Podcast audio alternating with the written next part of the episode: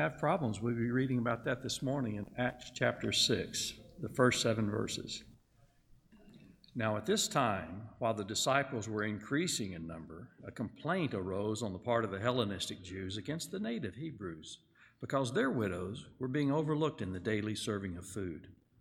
And the twelve summoned the congregation of the disciples and said, It is not desirable for us to neglect the Word of God in order to serve tables, but select from among you, brethren, seven men of good reputation, full of the Spirit and of wisdom, whom we may put in charge of this task.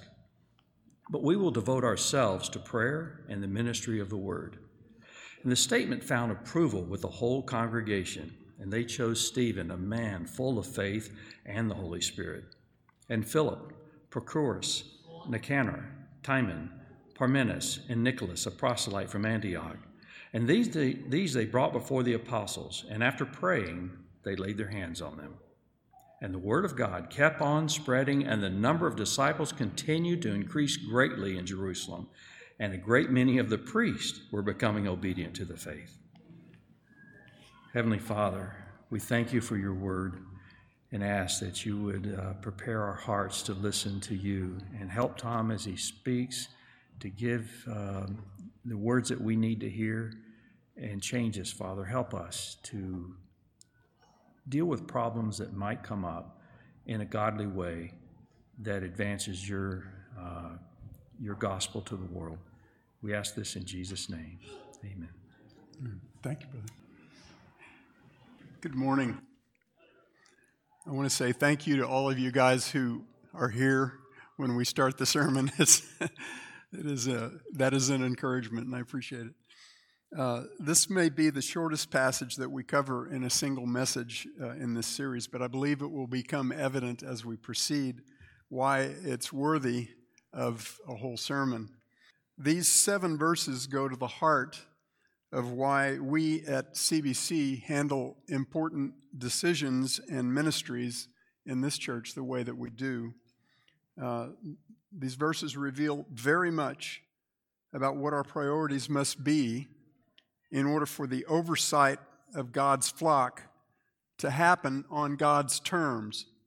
As we work through these seven verses, we're going to see uh, four essential pieces to what uh, Luke presents here. First, the problem in verses 1 and 2. Then, verses 3 and 4, the solution. Then, the implementation of the solution in verses 5 and 6. And finally, the outcome, the effect or impact that this had in the church. Um, first, the problem. Verse 1 of chapter 6 is the first time that Luke uh, refers to the followers of Jesus as disciples. And that then becomes Luke's primary way to speak of believers uh, from that point forward. The word disciples shows up 29 more times in the book after, after this. Here again, uh, Luke tells us that the newborn church is growing very rapidly in number uh, just as he has done over and over in these progress reports that he, uh, that he puts either at the end or at the beginning of just about each, ep- almost every episode that he has shared with us from the history of this early church. Now, in our circles, we are quick to point out that, uh, that numbers, head count, is not uh, what we consider to be the measure of our success as, uh, as a church and it's not the measure of the success of the elders in overseeing the church, um, but rather faithfulness. Faithfulness is the measure. And I agree with that assertion. Our fundamental assignment is the same one that the angel gave to Peter and the apostles in chapter 4 after freeing them from prison uh, when he said, Stand and speak the whole message of this life. Stand, that means be immovable and speak, proclaim the whole message of this life. And we are called to adorn that gospel message with lives that match up with it. And most especially, we adorn our proclamation by the love that we have for one another. God has not given to you and me the ability in ourselves to turn the heart of any sinner to Christ. Uh, that is the work of the Holy Spirit. we proclaim, the Holy Spirit convicts and convinces and transforms. And we can be very sure on biblical grounds that many more people will reject the word of the cross than will receive that word. Jesus said, The way is narrow that leads to life, and few are those who find it. Matthew 7 14. But there is no question, brothers and sisters, that God intends to grow Christ's church through Christ's church. So if our ministries consistently yield no substantial growth in numbers, then we would do well to take a hard and prayerful look at whether or not our hearts and our activity match up with the priorities that God has set before us in His Word. And if they do line up, if after, after a prayerful and hard look we, we, we find that, that our priorities do match up with God's, then we must trust God's timeline and not ours. Um, many of you here know of faithful missionaries who've spent many, many years before they ever saw a single convert. In fact, we know a missionary in Indonesia who went 13 years before they saw the first convert, and now they've seen tens of thousands of converts. But if the Holy Spirit shows us that our priorities do not match up with His, then we must make the hard changes that His Word calls us to make. We should always ask God for a bold and courageous witness just as we saw these Jerusalem saints do in chapter 4, uh, a request that God was very eager to answer. Luke tells us in verse 1 here, in chapter 6, that there arose a complaint by the Hellenistic Jews against the Hebraic Jews in the church in Jerusalem.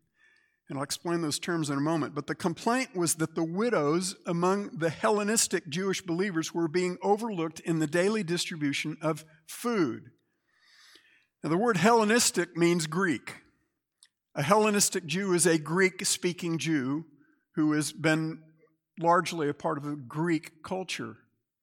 Uh, it, Aramaic was the dialect of Palestinian Jews, the Jews that, that grew up and lived in the, in the area around Jerusalem, Judea, Galilee, um, the, Hellen, the, Hellenistic Jews, oh, and I should say, uh, when it comes to Hebraic or Aramaic speaking Jews, that would include all of the 12 disciples. The Hellenistic Jews were the minority in the Jerusalem church, um, and most of them had migrated to Palestine from other places in the Roman Empire where even the Jewish community spoke Greek. Does that all make sense so far? All right. Jerusalem, the city of David, was considered the holiest city in the Jewish faith. The Jews of Jesus' day believed that the glory of Yahweh still dwelled in the midst of his covenant people in the Holy of Holies inside the temple, even though the curtain had been torn from top to bottom the day Jesus died and they didn't see anyone in there. But they believed that God still dwelled in their midst. God, by the way, does not dwell in the midst of a rebellious people for very long. And you find that in the Old Testament very clearly. Um, Jews from all over the Roman Empire came to Jerusalem three times each year for the great pilgrimage festivals, just as God had commanded. Many Jews found it desirable to move from other parts of the Roman Empire to Jerusalem, especially as they approached the final days of their lives many Jews wanted to finish their days in the city of David. And that was very understandable. And then, as now, uh, women tended to outlive their husbands. And the result was that many of the widows living in Jerusalem were Greek speaking Jews who had come from other parts of the empire. Now, if you add one more variable to this, it starts to become very clear why this issue that we find here in Acts 6 was of such great, great concern to the, to the apostles, who were the, the functional elders of this newborn church. At this early point in the history of the church, most of the Christians in Jerusalem were the first Christians in their extended and very Jewish families. Let me say that again. At this point, most of the Christians living in Jerusalem were the first Christians in their whole extended and very Jewish families. Right? A Jewish widow who came to faith in Jesus Christ was very likely to become estranged from her whole extended family. But if you're a widow in biblical times, your livelihood depended on your extended family. You with me? Now, add to all that the fact that the majority of Jews in and around Jerusalem spoke Aramaic and had many cultural practices that were not held in common with the Hellenistic Jews. Those differences in language and practice have always been the, the, the fodder for rivalry and division. Now, put yourself in the shoes of one of those widows, and you can start to see that things are pretty rough and when those kinds of divisions occur, the majority typically has the upper hand over the minority, right? The result in this case is that as food was being distributed daily to meet the needs of the neediest members in the body of Christ, the Greek speaking widows were being overlooked. And those same Greek speaking widows were among the very least able of all the saints to provide for their own material needs. This was a big problem. Now, much is made in sermons and commentaries on this passage about the word complaint in verse 1, about how damaging and divisive a complaining and grumbling spirit is when it infects the body of Christ. But I want to point out that the solution that we will see the apostles propose to the problem here does not include any kind of rebuke against those who raise this complaint. I believe the complaint regarding the less than loving treatment of the Hellenistic Jewish widows in the Jerusalem church was entirely justified. That doesn't mean that nobody complained, that there weren't some who didn't complain very well, but the nature of the complaint was very legitimate. This was a violation of godly love for the downtrodden, a violation rooted in factional divisions among the saints. And that meant it was a violation of the very character of God. And as we'll see, the solution proposed by the apostles was all about ending the unloving and divisive behavior that had provoked that complaint. By the grace of God, the newborn church of Jesus Christ had experienced a magnificent start. The incident with Ananias and Sapphira had really been the only significant bump in the road so far. When the apostles became aware of the serious disparity here in the care of the Hellenistic widows, they knew that this was no small matter. It was the kind of thing that could very easily tear the community of the saints apart from the inside. And the need to decisively address this conflict smoked out another problem that the apostles also knew had to be addressed.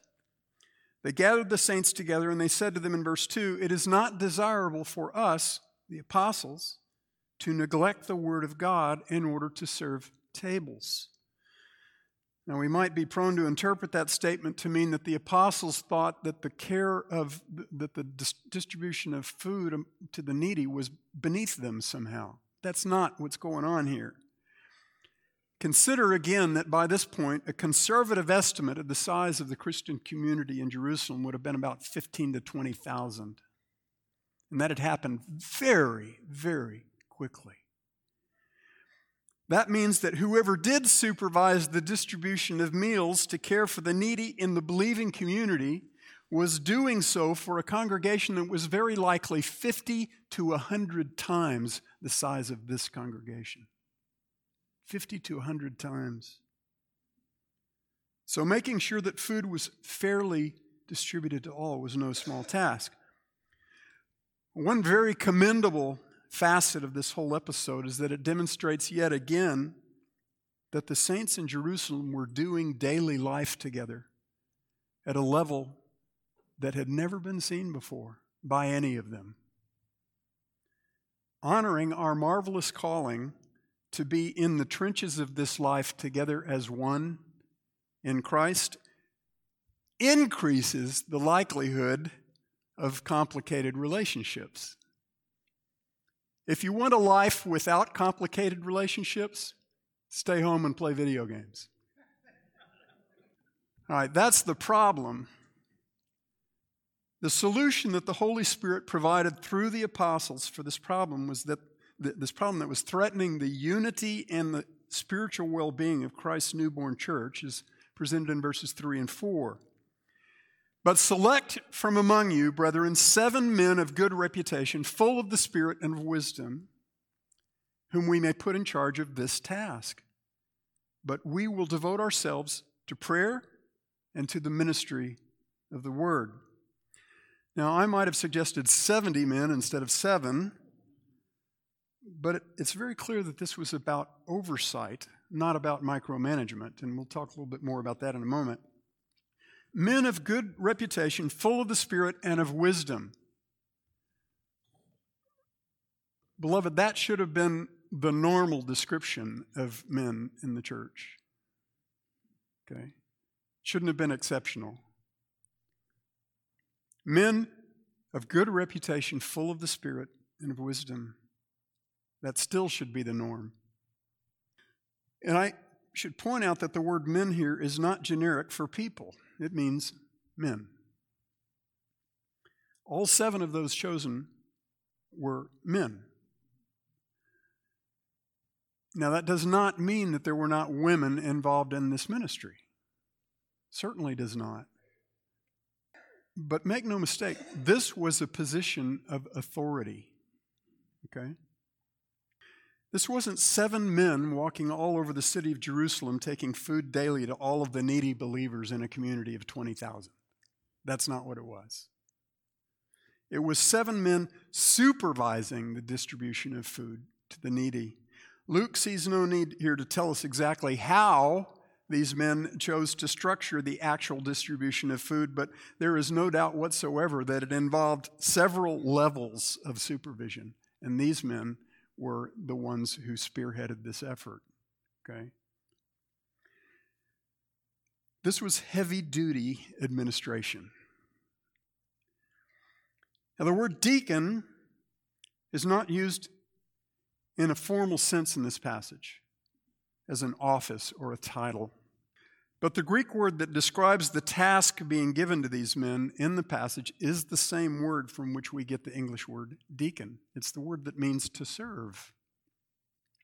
And I, I do believe that what we find in this passage is the earliest form of what became a, a vitally important office that, that was later formalized in the church, and that is the office of deacon.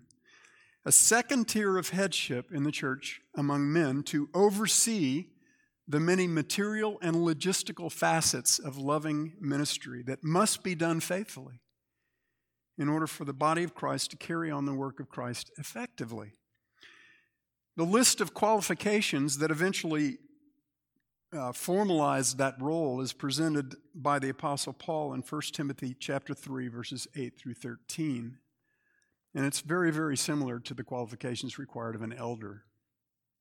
Here in Acts chapter 6, seven men were to be selected to serve tables so that the apostles could continue to devote themselves to prayer and to the ministry or service of the word. Now, the word that's translated devote here is the same root word that was translated continually devoting back in chapter 1, verse 14, where Luke was talking about just the first 120 believers when the church was pretty small. He said, These all with one mind were continually devoting themselves to prayer. It speaks of, of, of both intensity and continuity. Okay? He used the same word again in chapter 2, verse 42, after 3,000 new believers had been added to the church on the day of Pentecost. He said, And they were continually devoting themselves to the apostles' teaching and to fellowship, to the breaking of bread, and to prayer. Now in Acts chapter 6, the apostles resolved that they will continually devote themselves to prayer and to the ministry of the word. Now, what is meant here by the ministry of the word? Is it just another way of saying the proclamation of the gospel? Well, I believe it certainly includes the preaching of the gospel, but I also believe it goes much further than that. The apostles' teaching in chapter 2 and the chapter 1 and 2 and the ministry of the word here in chapter 6 include the apostles' instruction of the newborn church in all of the Old Testament scriptures. Peter's sermons in the first chapters of this book have made it crystal clear that all of the Old Testament prophets spoke of Jesus, the head of the church, now the head of the church, as the long promised Christ. God, we've said it many times, God had been talking about Jesus ever since he started talking to human beings. So every believer in Jesus needed to know the Old Testament and still does. But that's not all that the apostolic ministry of the word included. In John 16, Jesus made this great promise to these same apostles before Matthias joined their ranks. John 16, verses 12 to 15, Jesus said, I have many more things to say to you, but you cannot bear them now. But when He, the Spirit of truth, comes, He will guide you into all the truth. For He will not speak on His own initiative, but whatever He hears, He will speak, and He will disclose to you what is to come. He shall glorify me, for He shall take of mine, and He shall disclose it to you. All things that the Father has are mine, therefore I said that He takes of mine and will disclose it to you. Guys, that promise is not about illumination of God's word that is given to every believer. It's about additional revelation from God that hadn't been given yet. Revelation that the Holy Spirit would give to the apostles and through the apostles to the church. In other words, the outworking of that promise in John 16 is the New Testament. And we can be assured that the ministry of the word that the Holy Spirit was accomplishing through Christ's apostles in these very early days of the church included very many of the truths that the Holy Spirit later recorded and preserved in the New Testament scriptures for all the generations of the church to come after.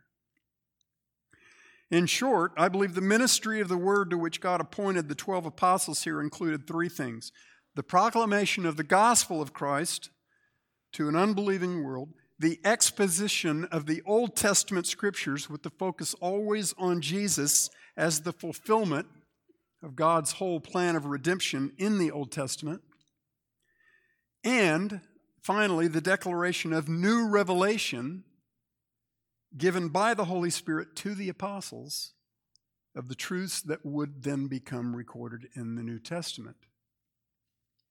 That's the ministry of the word.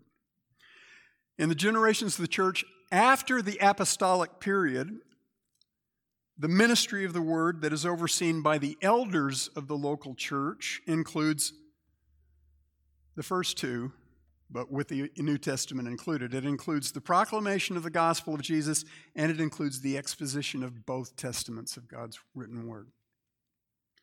Now, in churches like ours, knowing and teaching God's word may appear to be given a much higher priority than prayer. But here in Acts chapter 6, verse 4, prayer is the first of the two foundational apostolic responsibilities prayer and the ministry of the word. I am uh, one of the things that I was delighted to discover when I first became an elder here was that, that the first roughly 40 to 45 minutes of every elders meeting is nothing but prayer. And many, many, many prayers for, the, for individuals and families in this body. And praise to God. I'll never forget a conversation that several of us had at uh, Panera Bread one morning uh, several years ago with a dear brother named John Constantine. He was a minister in Africa, faithful minister of the word. He had seen much hardship in places where it was a whole lot harder to live as a believer than it has been here, at least until now. That brother said to us with great earnestness, A man who does not continually pray for the people in his church does not belong in the pulpit. I took those words very, very seriously. The Scottish preacher Eric Alexander, one of my favorite, nailed it when he said, Prayer is fundamental, not supplemental. The following two phrases that are in focus in this passage both use the exact same word for service or ministry. Serve tables in verse 2 and the service of the word in verse 4, the ministry or service of the word. It's that, that word diakoneo, okay, from which we get deacon, but it means service. Both are forms or expressions of service. The apostles, with the help of the congregation, appointed seven godly, faithful, spirit filled men to oversee the ministry or service of tables, the distribution of food, so that they, the apostles, could focus on prayer and on the ministry or service of the word. Both categories of service are indispensable to the health and effectiveness of the body of Christ, the church.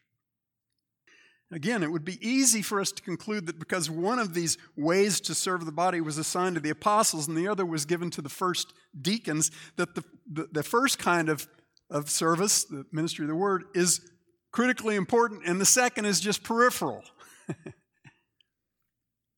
but the Bible makes it very clear that all, all legitimate ministry proceeds from the personal knowledge of God, and all personal knowledge of God is created in the hearts of the redeemed by the Holy Spirit working through the Word. So, yes, there is a primacy to the Word. The Word of God is foundational to everything that happens in the church and in the individual life of every believer. But that does not mean that the ministry assigned to the seven men in this passage was in any way dispensable the faithful care of widows and of others who do not have the level of material and financial provision that most people take for granted is treated by God in both testaments of His Word as the very essence of living out the character of God in our relationships with one another. God loves the downcast and downtrodden. And if we don't, then we are lousy representatives of God. Moses' instruction to the Israelites in Deuteronomy 10, verses 18 and 19, he said, He, Yahweh, executes justice for the orphan and the widow and shows his love for the alien, the, the, the displaced foreigner, by giving him food and clothing. So show your love for the alien, for you were aliens in the land of Egypt. James 1:27 says this is pure and undefiled religion in the sight of our God and Father to visit orphans and widows in their distress and to keep oneself unstained by the world. God loves the downcast, and so must we.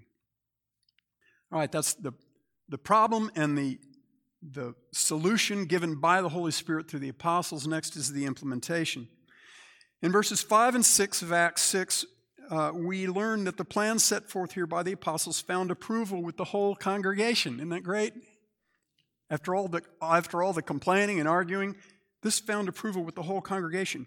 Out of conflict and division had come powerful unity.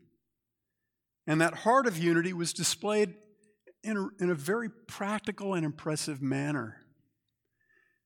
This church, made up of mostly Aramaic speaking Palestinian Jewish Christians chose seven men with Greek names, and thus very likely Hellenistic Jews, except for Nicholas, who was a Gentile proselyte to Judaism and then to Christ. Nicholas, a lot of people think of Cornelius when they think of the first Gentile mentioned in the church in Acts. Nicholas was the first Gentile mentioned in Acts in the church. Verse 5 gives us the names of the seven men Stephen, a man full of faith in the Holy Spirit, and Philip, Prochorus, Nicanor, Timon. Supposed to look up at this point. Parmenas, and Nicholas, a proselyte from Antioch. It's really a different Timon than that one. Uh, Luke is very intentional here to draw special attention to Stephen, who will be sharply in focus at the end of chapter 6 and through all of chapter 7. You'll notice as you work through Luke's gospel and also through the book of Acts, Luke loves to introduce people a chapter or two before he actually drills down on what happened with them. And that's what, that's what he does here. The congregation brought these seven men before the apostles, and the apostles prayed for them and then laid their hands on them. And the laying on of hands signified the apostles' identification with these men. They were, the men were representing the apostles and also uh, signified their commendation of the, these men for the task that was being assigned to them. This was an ordination. Now, you get in trouble in brethren circles if you use that word too much. And if you don't like that word, it's fine, but it's a good word that explains very well what was going on here. Ordination in the Bible is not about making a distinction between clergy and laity. Okay? Not at all. It is about handing off an assignment. It's the language of the workplace. The word ordain very literally means fill the hand. You take a task and you put it in somebody's hand. That's what it means to ordain. We are all ordained to do the work that's assigned to us by God. Just as with baptism, the apostles here were merely acknowledging in a visible way what God had already done invisibly. When the Holy Spirit orchestrated this whole selection process that put the, the work of over, overseeing this very, very important facet of the care of the church into the hands of these seven godly and spirit filled men. All right, now we've considered the reasons these seven men were selected. Now let's talk, let's look at the way they were selected. The apostles didn't, didn't uh, pick these seven men themselves. And they didn't just hand off to the congregation the responsibility for choosing these men and then leave them to their own devices. They commissioned the congregation to select seven men who met a standard of godliness that they presented, and the apostles then authorized those men chosen by the congregation to take charge of this task. This was not congregational rule. It was not governing a church by popular vote. It was rule through a plurality of leaders at the highest level among men, with those leaders, the apostles, answering to Christ as the head of his church at the highest level of all. That very same pattern was passed on to the church after the apostolic period through the, the apostles' appointment of elders, plural, in each city, in each local church. A plurality of elders in every local community of saints at the highest level among men. And then those elders who were drawn from that community answered not to apostles after the apostolic period, they answered to Christ as the one chief shepherd. And that's the model that is in place now. It appears that these seven men, every one of them, embraced the tasks that they had received through the apostles. They appeared to treat this as a calling, as a calling from God, not merely from men. No man should ever be arm twisted into the role of deacon or into any other work of ministry, and neither should any woman uh, be, be arm twisted into, into a work of ministry. God loves a cheerful giver, not a coerced giver. But at the same time, any man or woman who has been asked to consider serving the body in a specific way by the leadership that God has placed uh, put in place in that body should not take that kind of request lightly. Again, the essential reason for the division of labor reflected in this passage uh, between the apostles and this earliest version of deacons, that division of labor was not because the tasks done by one of those groups was vital to the church and the other was not. The reason for the division of labor was because a jack of all trades is a master of none. To put it another way, the surest way to do nothing well is to do everything yourself. The operational principle here is very much the same as it was nearly 1,500 years earlier when Jethro, the father, in law of Moses, very wisely confronted Moses for acting as if he, Moses, could do all of the important decision making for an Israelite community of about 2 million people. Talk about biting off more than you can chew. In Exodus 18, verses 14 to 27, this is very in- interesting to me in light of what we're talking about now. There are two parts, two parts to Jethro's wise and valuable counsel to Moses on God's behalf. The first is teach, and the second is delegate. The first is teach, and the second is delegate. First, in verse 20 of Exodus 18, teach them the statutes and the laws, and make known to them the way in which they are to walk and the work they are to do. See, Jethro admonished Moses to teach the people the word of God so that they would personally know the character and the ways of God, and then they wouldn't have to have every question answered by Moses or anyone else. They would have wisdom, godly wisdom. Secondly, Jethro admonished Moses to delegate. Verses 21 and 20, 22. Furthermore, you shall select out of all the people able men who fear God, men of truth. Sounds kind of like the qualifications we're looking at here. Those who hate dishonest gain, and you shall place these over the whole congregation as leaders of thousands, of hundreds, of fifties, and of tens. There was a, a lot of structure here. And let them judge the people at all times, and let it be that every major dispute they will bring to you, but every minor dispute they themselves will judge. So it will be easier for you, and they will bear the burden with you. Very commonsensical. Then in verse 23, Jethro told Moses what the outcome would be if he did those two things teach, and delegate.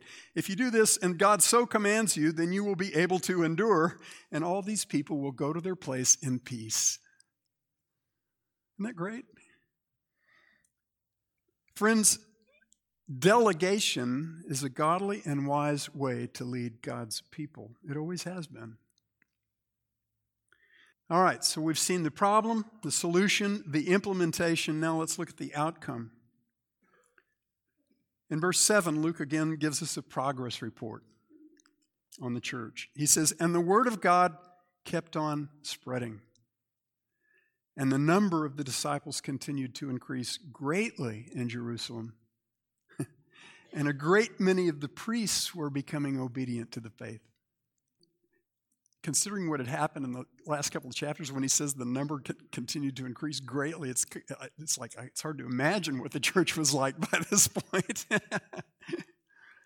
Nobody knows just how many people had become part of the community of faith at this point, but what we do know is it was a lot. And those numbers were increasing greatly and at a very steady clip day by day. At this point, the advance of the gospel and the growth of the church was still happening mostly in and around one city, Jerusalem.